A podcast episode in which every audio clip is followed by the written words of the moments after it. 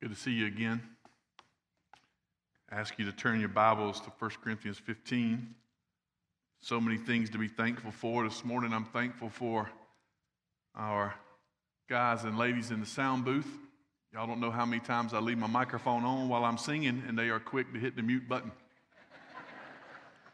so, gosh, they do a great job. Save us all. But uh, good, good to be back here again. I was excited to get back after last Sunday to be back here in the pulpit to preach again from God's Word. And this morning we're going to look at 1 Corinthians 15, the last verse of the chapter, verse 58. These next few weeks are going to be action packed here in the life of our church.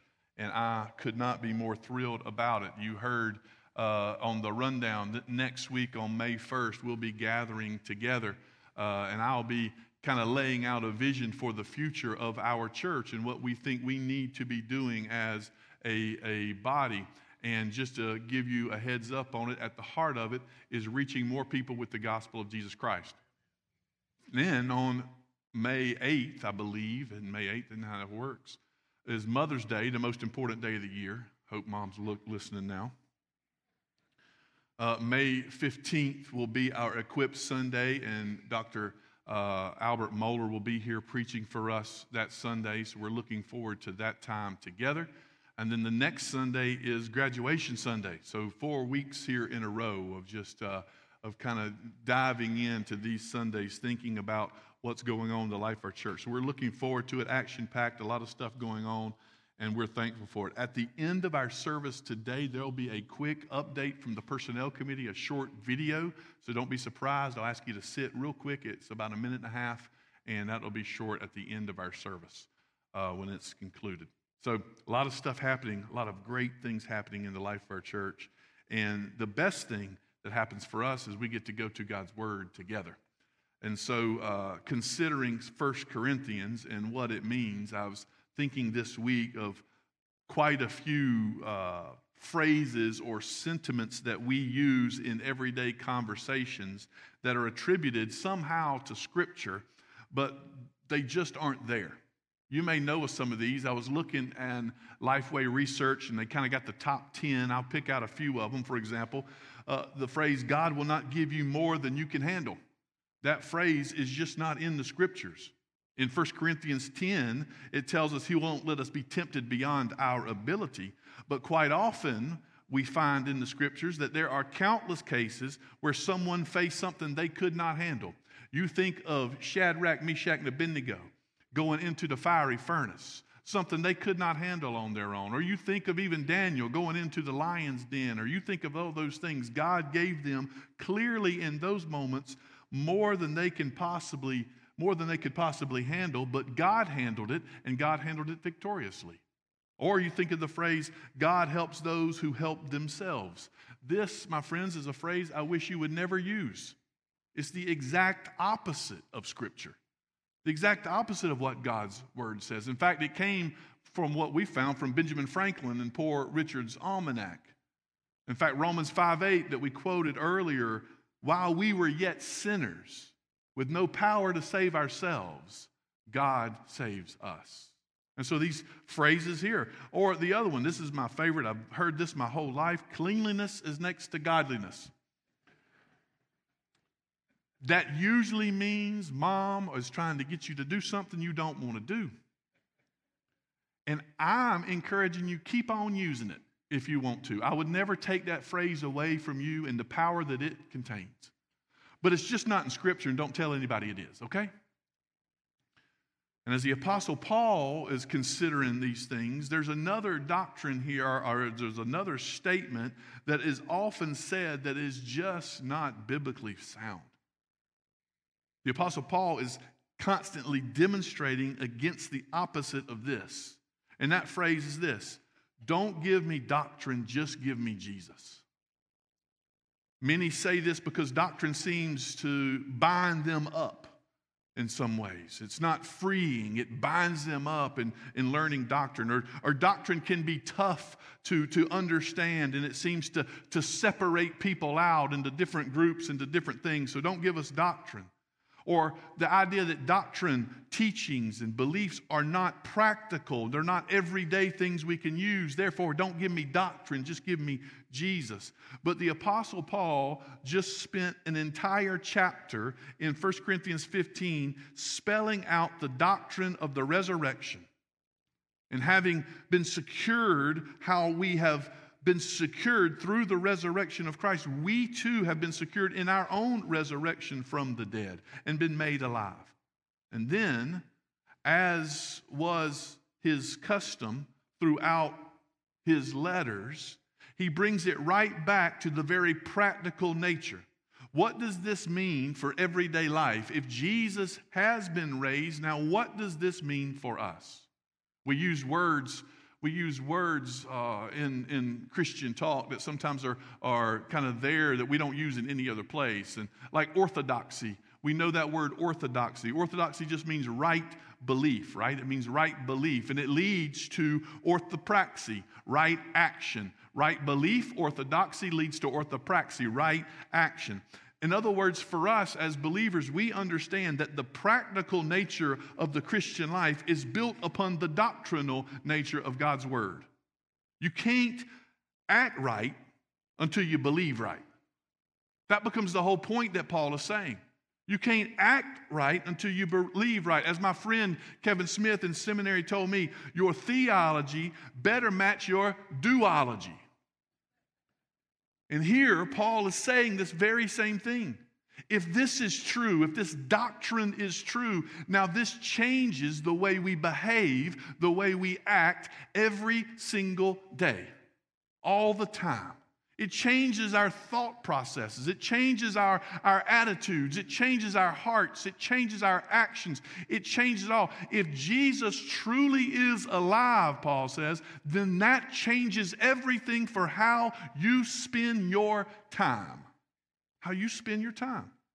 Your orthodoxy, right belief of the resurrection of Christ, will change and make it, bring it into your orthopraxy, your right action for everyday life.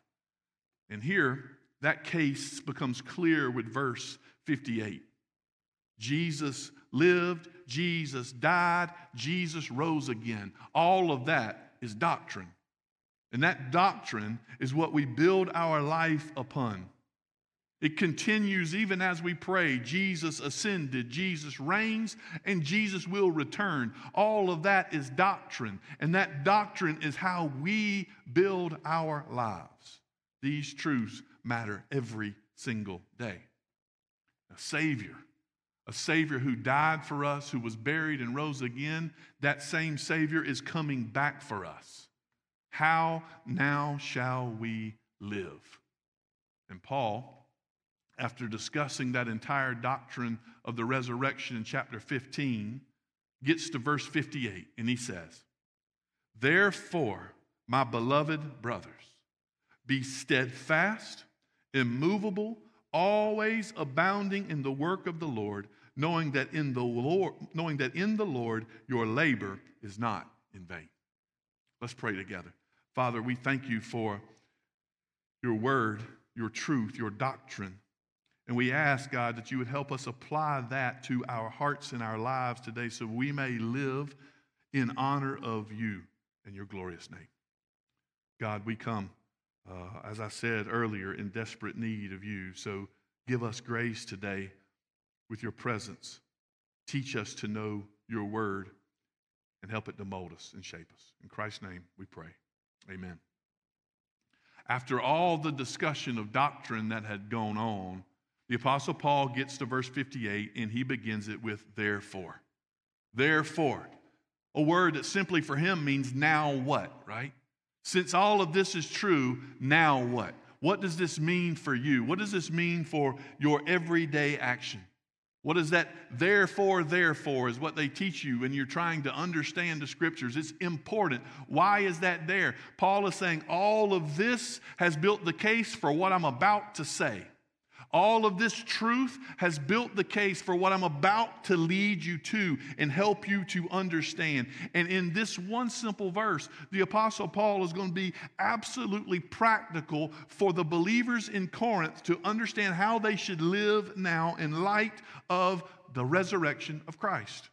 And he goes next and he says, Therefore, my beloved brothers, understand also in this time period, in this place, that word brothers is in the plural, and it would have been used to bring together everybody in the, the body of Christ there. It, it, it's a collective way of saying brothers and sisters. In fact, some translations have used it that way, saying everybody here. So he's given this, my beloved brothers. Paul is saying he loves them as family, my beloved brothers and sisters. That's important for us here in the book of Corinthians, this first letter. Remember the trouble that the Corinthians had had.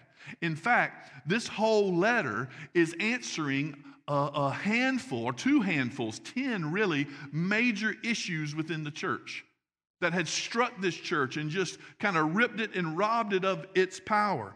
These 10 issues go from things like uh, factions within the body, where some are saying they belong to Christ, some say they belong to Paul, some say they belong to Cephas. Paul has to deal with this in the first couple chapters.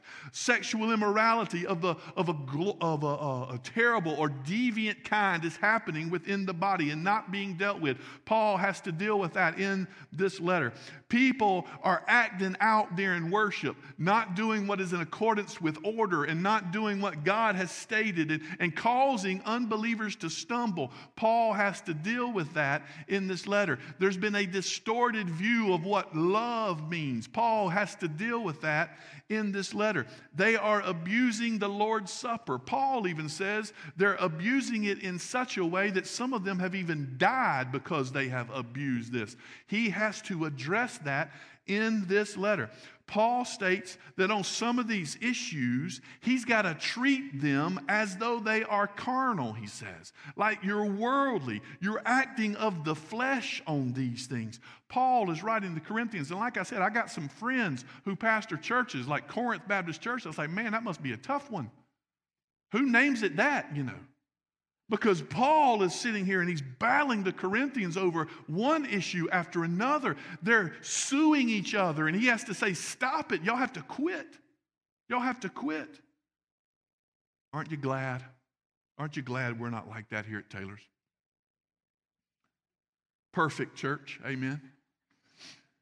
Perfect place. Got it all in order. We don't have any of these issues. Obviously, that's tongue in cheek. If you're a guest here with us today, I was joking. Every church has to deal with these things. Because what are we? What are we here? We are a bunch of sinners who have been saved by the amazing grace of a resurrected Savior. We're a bunch of broken people that God is putting back together again through the grace and mercy of our Lord Jesus Christ. And yes, we will expect these things to happen. So I find it very comforting when the Apostle Paul looks at these Corinthians who have screwed up in so many different ways and he says, You are my beloved brothers and sisters. He doesn't say you've, you're out of it, you're done, you're toast, you're no longer in the body, you aren't Christians anymore. He doesn't say that. He says, No, you are my beloved brothers and sisters. Get these things right, or there's terrible, terrible things to happen. But you are my beloved brothers and sisters. You have gone from sinners to saints to siblings now, as my friend says.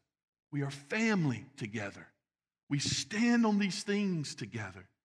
And after all of this that Paul had laid out, all of this uh, dealing with all of these issues, Paul calls them brothers and sisters. And I think it's, it's of no thing for us to miss that he ends these 10 issues. The last one he deals with is the resurrection. The last one he deals with is chapter 15 here. 16 kind of lays out some final instructions, kind of some things, but, but 15 kind of ends that body of the letter where the last one, after all of these issues the Corinthians have done, he ends it with the issue of the resurrection last. And I think he does this obviously on purpose so that he can end the body of the letter, if you will, with verse 58.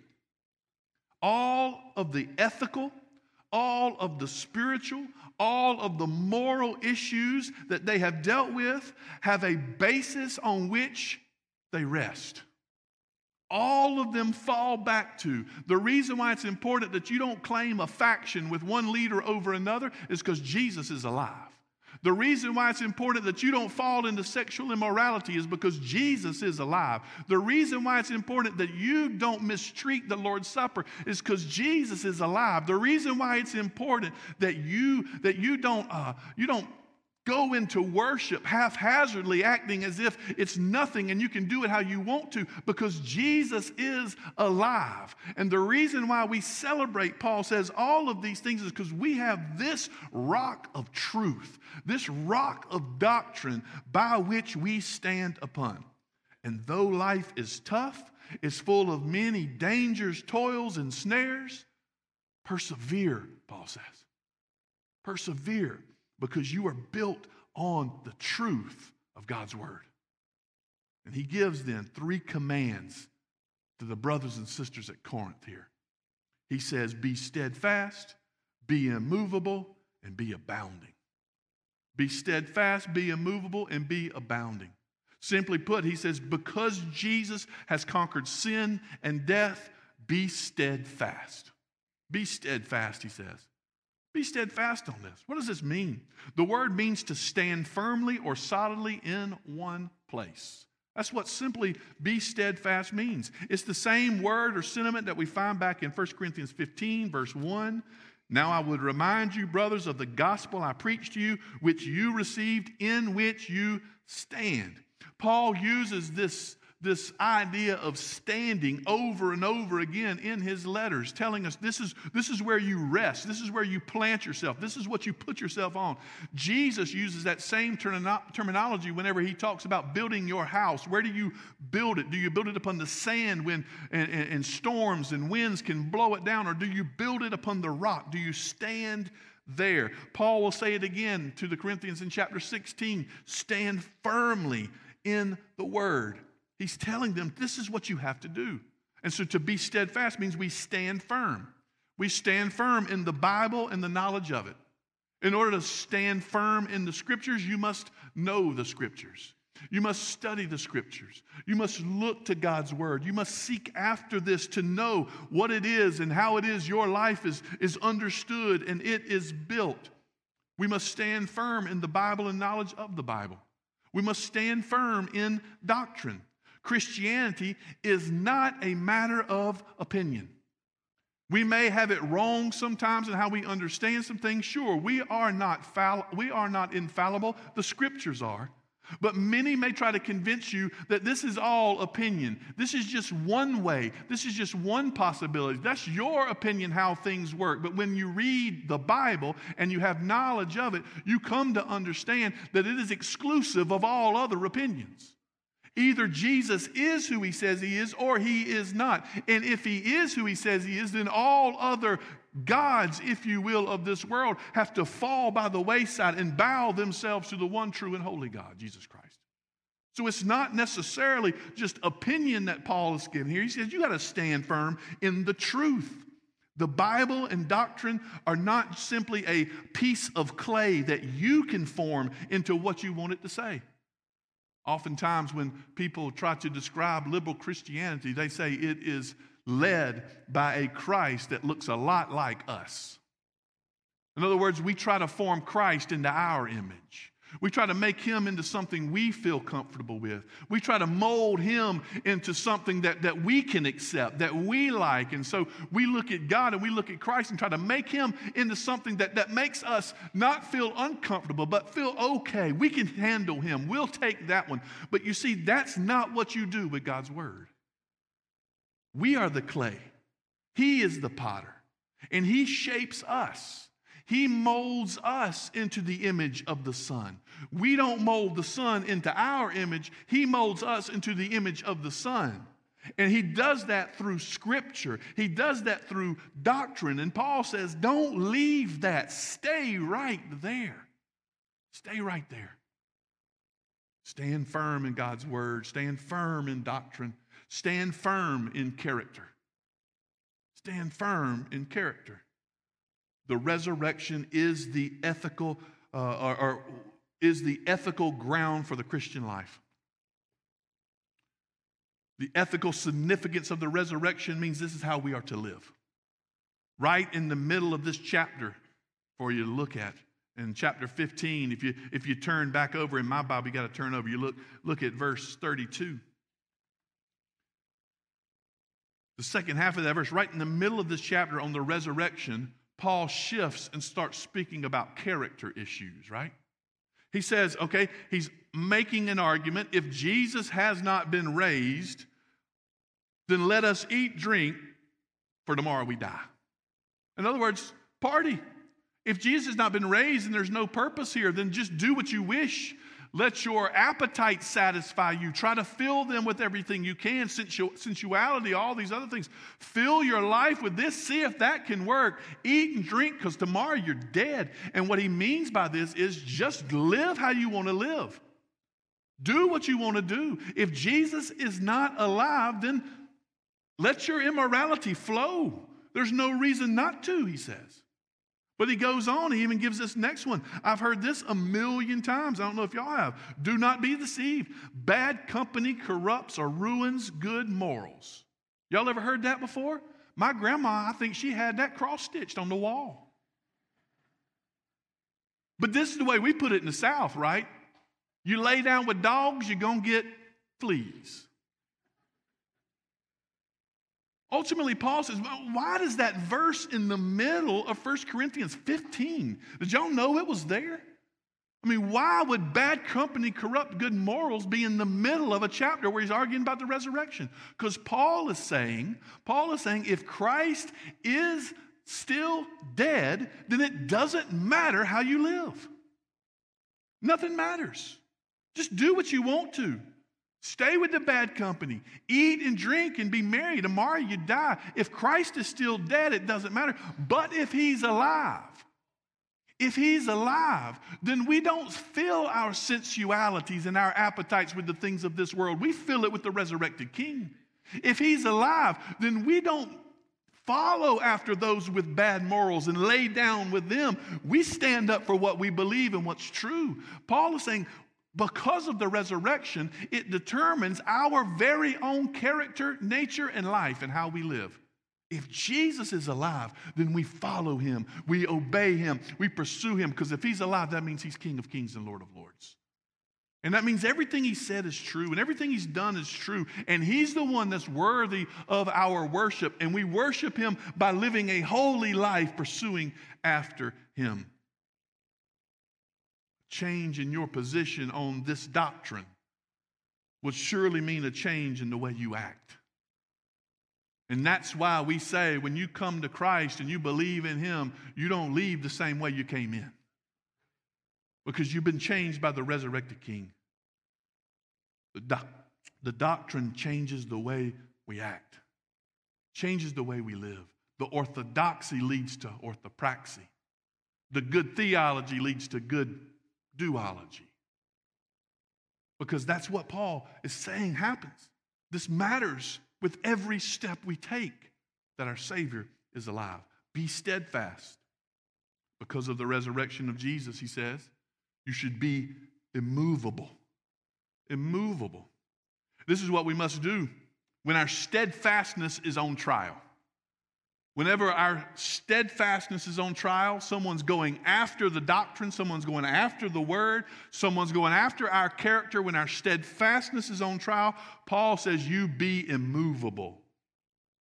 The barrage of this world will be to get you to move from your position as a Christian the attacks that come. Whether it's to deny the Bible, they'll try to get you to do that. Whether it's to disbelieve a key doctrine like the resurrection, they'll try to get you to disbelieve that. Whether it's to live in a way that dishonors the Lord, that's what they go after all the time, right? They want the believer. The devil himself is looking to cause us to stumble and to fall in our character. Why? Because when we stumble and fall in our character and our lifestyle, then that demonstrates demonstrates that one of our key beliefs has been lost. And if we've lost one of our key beliefs, then that demonstrates we're no longer anchored to God's word and to his truth.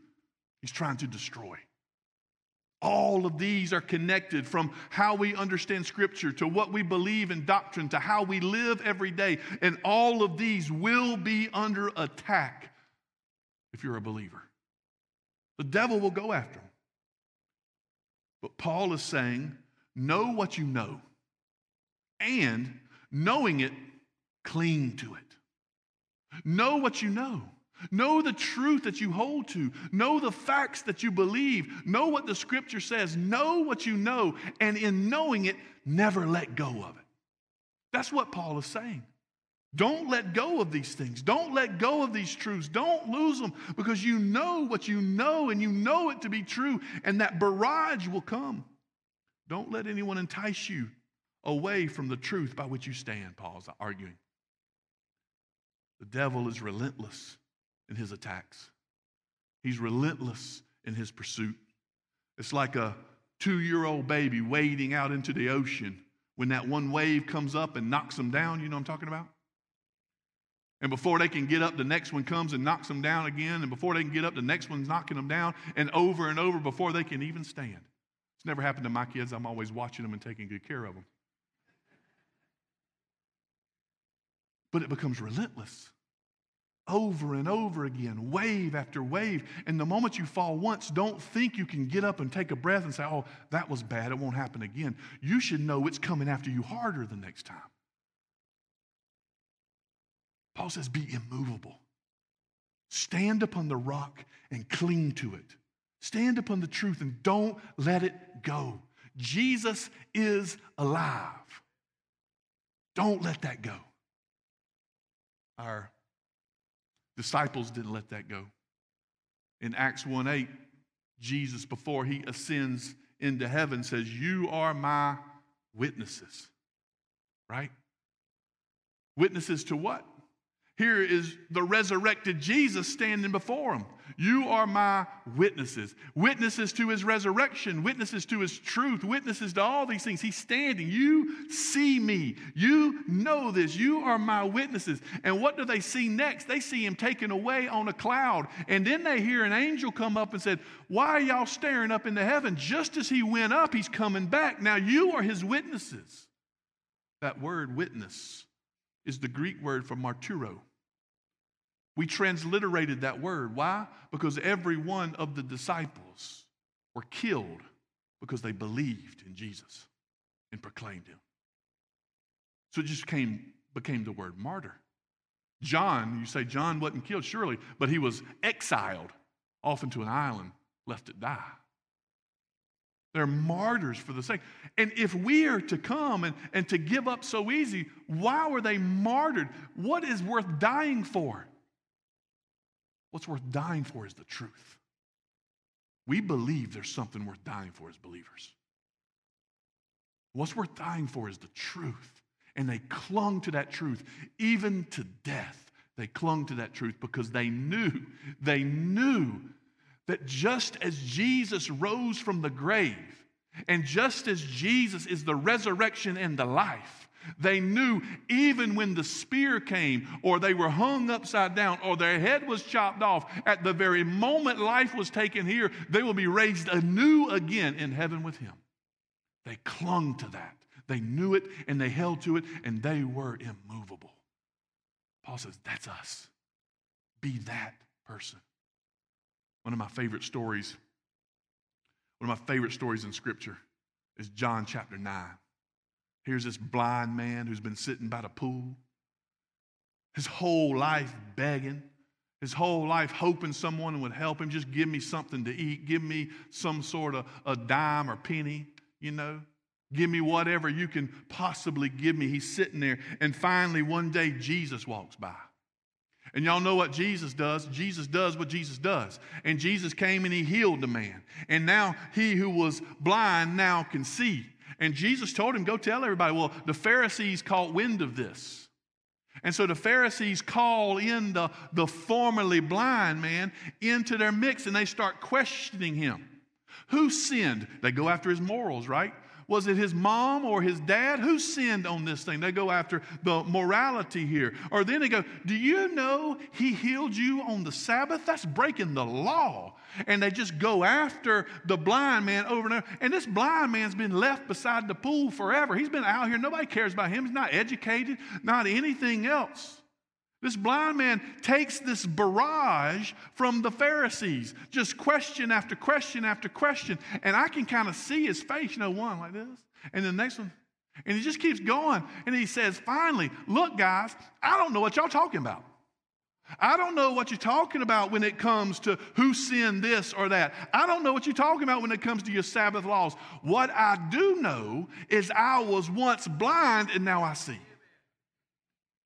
That's what I know. Cling to that.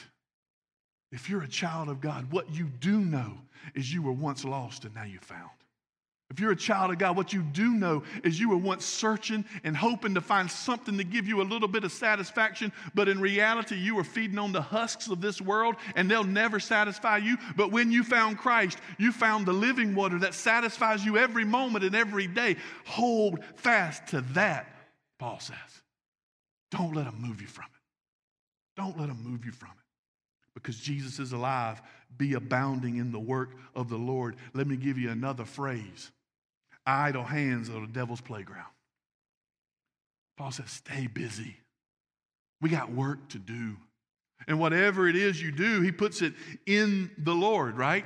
Whatever it is you're doing, whether it's your job, whether it's being a parent, uh, being a spouse, being a son, being a daughter, whatever it is you're doing, do it in the name of the Lord. Why? Why do you do it in the name of the Lord? In fact, this is kind of translated. If you take this out, he says, Be outstanding, excel at this, excel at doing what is right, be outstanding at doing what is good, Paul is saying. Excel in your labor. There's work to be done. So, whatever that work is, do it in the name of the Lord. Lord. And as we work in the Lord, the distractions of this world become less and less desirable.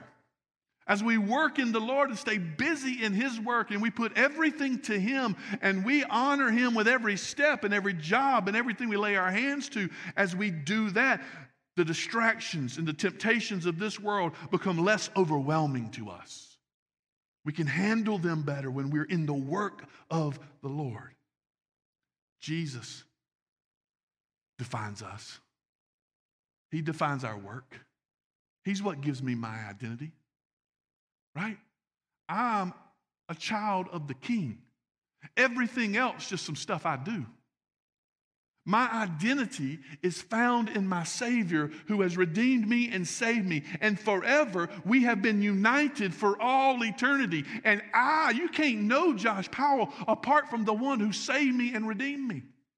You can't know who I am or what I've done apart from Jesus. He's at the very heart of who I am and my identity. And so Paul is saying, when that's the case for you, you should recognize that all of your work and all of your labor is to glorify Him and to honor Him.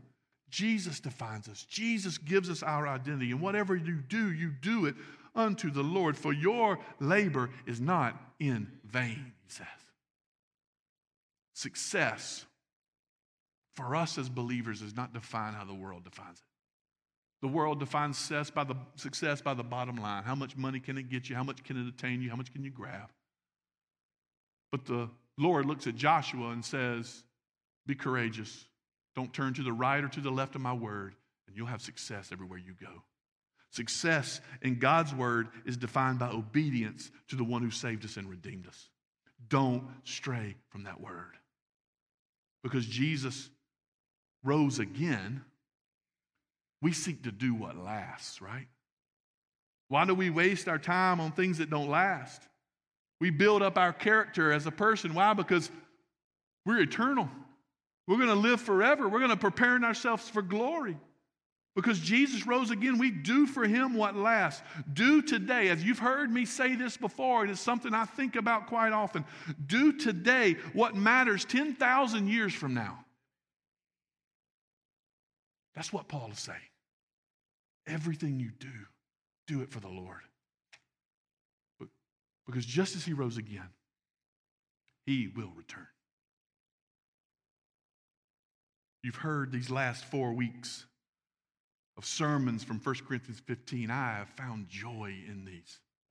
Thinking again of the fact that we don't serve a Savior who's dead but is alive.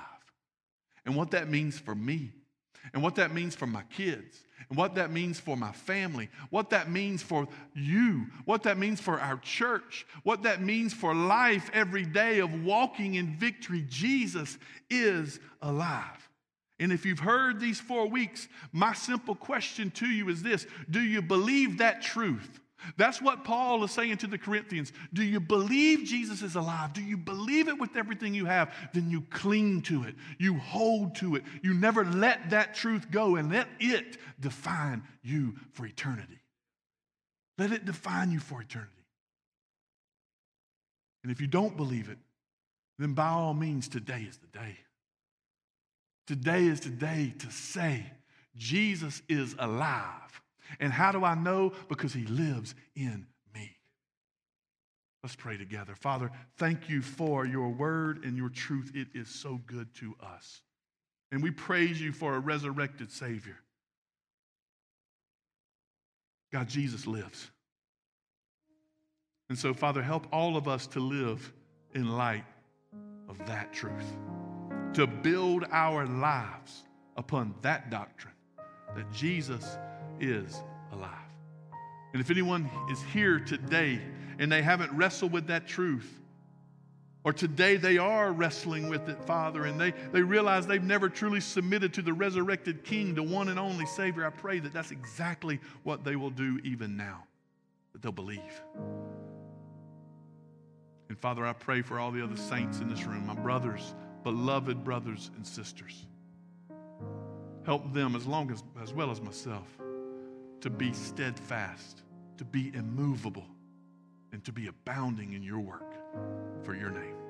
All of this we pray in light of our resurrected King. Amen. Let's stand together.